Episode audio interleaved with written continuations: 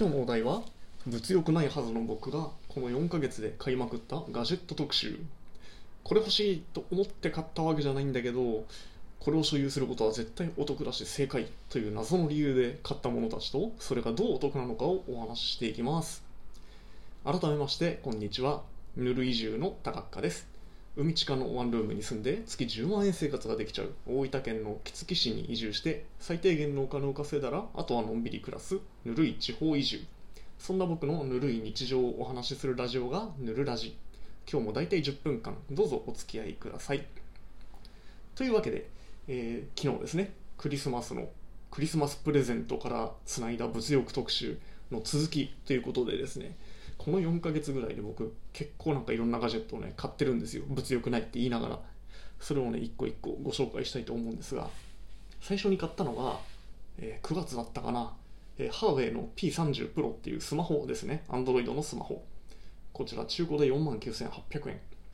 でこれスマホなんですけど僕はあのコンデジあのコンパクトデジタルカメラ代わりに買いました。で僕はあの写真はまあ好きなんでですね。まあ、一眼とかも持ってたんですけどなんだろう一眼ってやっぱりでかいんでですね持ち歩かないんですよ。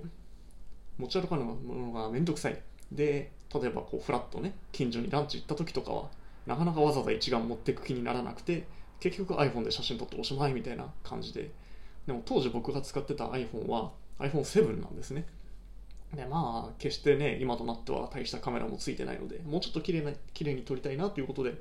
コンデジもその時持ってはいたんですよ。富士フィルムの XF10 っていうやつを。ただこれも結局スマホよりはでかいんで持ち歩かないと。でだったらやっぱりスマホにスマホカメラじゃないとダメだということでですね2019年の最強カメラスマホと言われたこのハワイの P30 Pro を中古で買いました。でこれですね、まあ、4万9800円。あの2019年の最先端スマホなんで、まあ、iPhone XS とか11ぐらいの世代のスマホなんですね。なのに結構こんだけ安いっていうのはですねあのハーウェイってあの中国の会社なんですけどいろいろあのアメリカと喧嘩してですねついにあの Google の Android を9.0以降アップデートできないという風になりまして、まあ、今後のね発展性がなくなったんですよこのスマホ。なので割とこの投げ売りに近い値段で売られてるんですがただ本当にカメラ性能は素晴らしくてですねもうあの夜の星空天の川とか撮影できちゃって結構びっくりしました。あれはね一眼でもいやもちろん気合い入れれば撮れるんですけどあんなほんの15秒ぐらいなんだ自撮り棒についてるような三脚にくっつけただけであんな綺麗な写真が撮れるとはね驚きでした。当然あの拡大してみたらね一眼とかには比べ物にならないんですけど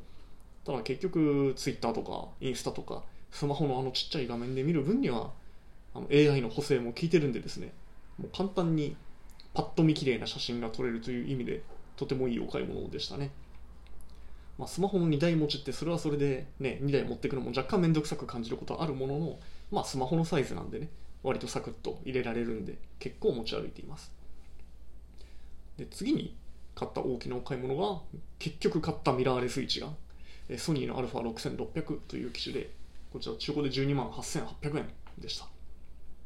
で前回の放送を聞いてくれた方は覚えてるかもしれないんですけど僕はあの去年ジョージアという国に海外移住しまして。で海外移住をしてで当時持ってたいい一眼とかもね全部あっち持ってったんですね。で3月に日本に一時帰国したらあの一時帰国してる間にジョージアが鎖国されて帰れなくなって日本にずっといるんですけど。なのでガチの一眼とかも今ジョージアに置きっぱなしです。日本にありません。でやっぱり P30 Pro を買ってもですねここ一発の写真っていうのは一眼を使いたいわけですよ。というわけで買ってしまったんですけどまあいろんな機種を悩んだ挙句最後まで悩んだ2つがあってですねこの α6600 にするかワンランク安い6400という機種にするかというところでした。でその違いは、まあ、細かいのはいろいろあるんですけど本体の中に手ブレ補正機能がついているかどうかというのが大きな違いです。でまあ、あの一眼カメラってこう本体とレンズが外せるじゃないですか。で手ブレ補正機能っていうのも本体の中に入ってるやつとレンズの方についてるやつっていうのがあってですね。で手ブレ補正付きのレンズだったら別に本体側に手ブレ補正なくても何の問題もないんですけど中には手ブレ補正のないレンズっていうのもあってでそういうので例えば夜とかね綺麗な写真を撮ろうとするとかなり気合を入れて構えて撮らないと手ブレして失敗しやすいというリスクがあるわけです。でまあ悩んだんですけど僕はやっぱりいろんなレンズでね手ブレ補正が効いてくれる6600を選びました。でこれがまあ結果としては大当たりでですね。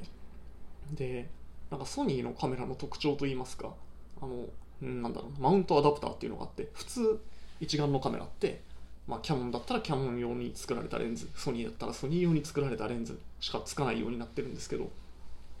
なんかソニーはねアダプターがやたら充実していてで僕はキャノンのレンズをソニーのカメラでつけ使うアダプターっていうのを買ったんですね。でそれとこの本体の中に手ブレ補正がついているという特徴が組み合わさるとですねキャノン用の安くて高性能なレンズが使えてしかも手ブレ補正が効いちゃうというあのキャノンのカメラにも真似できないような能力を持ったわけですよ。で僕はあのこれはかなりマニアックな話になってくるんだけどシグマの18から 35mmF1.8 っていうですねもう、うんまあ、めちゃくちゃ明るい異常なズームレンズがあるんですね。でこれソニー用は出てないんです。キャノン用にはあるけど。でキャノン用も手ブレ補正がついていないと。なんだけど α6600 とアダプターを組み合わせると手ブレ補正付きでそのレンズが使えちゃうっていうのはかなりもうインチキです。チートです。でもう一本中古のレンズでねこれは二十何年か前の古いレンズなんだけどキャノン用の 200mm の F2.8 っていう L レンズまあ高性能レンズなんですけど。これもね、まあ、望遠のレンズなんで手ブレしやすいんですがもう本体の中に手ブレ補正がついているので問題なしということでこれはだいぶお得な組み合わせでしたね。なんかこのレンズ2本とこのカメラ本体でもう20万超えてるんですけどただまあ20万を超える中でなんだろうその二十数万円の中で撮れる写真のレベルとしてはかなりハイレベルな組み合わせになったんじゃないかなと思っています。そして次に買ったのは、えー、MacBook Air 最新型のやつですね。まあこれ前回の配信でちらっとお話ししましたけど、まあ、高性能でバッテリーは長持ちだしなのに安いと。で、まあ、僕みたいなフリーランスのノマドワーカーとしてはですねいつでもどこでも仕事できる環境としてはもう最高のコスパなわけですよ。で僕はあのなんだろうな、まあ、Mac 昔から好きではあるんですけど最近もう全然使ってなくって。でやっぱり基本的に割高なんですよね。ただあの発売直後にいろんな人のレビューを見ていたらもう Apple 製品とは思えない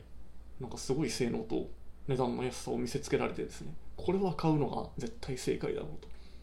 で僕の買った組み合わせは13万7000円したんですけどそれまで僕が使ってた定価27万円のゲーミングノート Windows のノートブックですねよりもほとんどの作業は軽いです。びっくり。ほんとびっくり。でしかも iPhone とか Apple Watch との連携の機能も優れているんでこれはもうね今年最高の買い物なんじゃないかなという気がするぐらいでした。でこれでまあもうねほぼほぼ自分の買い物は終わったと思っていたら買ってしまったのが iPad mini で僕ね前あの iPad Pro 持ってたんですよ。10.5インチっていうちょっと前のやつだけど。で結局ね特に Apple Pencil とか使わないし。でなんか意外と重いから持ち歩かないし。で全然使ってなかったんですけど。で売りました。なんだけど今度は iPad mini です。というのもやっぱりね電子書籍をね手軽になんか読むものって欲しくなるんですねやっぱり。といえばやっぱり Amazon の Kindle なんですけどなんかあれもね確かにちっちゃくて軽くて読みやすいんだけどそれしかできないものに1万5000円払うのってなんか嫌だなと。となるとじゃあタブレットかってなると Amazon の Fire HD っていう、まあ、安いのがあるんですがあれもね使ったことあるんですよ。とろいんですよあれ。で画面もなんか割と汚いし。でだったらなんかもうちょっとプラスアルファして iPad の方がいいなって思ってですねで今回買ったのは iPad mini といっても最新型ではなく1個前のやつ。で1個前といってももう5年前のモデルです。iPad mini 4ですね。中古で2万8800円。でちょっと相場に詳しい人は高いと思ったかもしれないんですが128ギガのセルラーあの SIM カードが刺さって単体で通信できるやつですね。にしました。でセルラーモデルにすると GPS がついているのでドライブ中にカーナビとしても使えますし当然テザリングしなくてもネットが使えると。でテザリングしちゃうとねそのテザリング元のスマホのバッテリーガンガン使っちゃうんで結構ね僕あれ気になってたんですよ。で逆にこのセルラーモデル要はドコモとか au のモデルなので中にはネットワーク利用制限が三角マークがついてるやつがあってですねこれ99%問題なく使えるんですけど安くなるんですね。というわけであのなんだろう最新の一番安い iPad のセルラーモデルでも多分5万円弱ぐらい新品だとしちゃうしそれをねセルラーモデルの128ギガ5年落ちのモデルとはいえ28,800円っていうのはなかなかお得でしたね。やっぱりミニのサイズだと結構持ち歩きも楽だし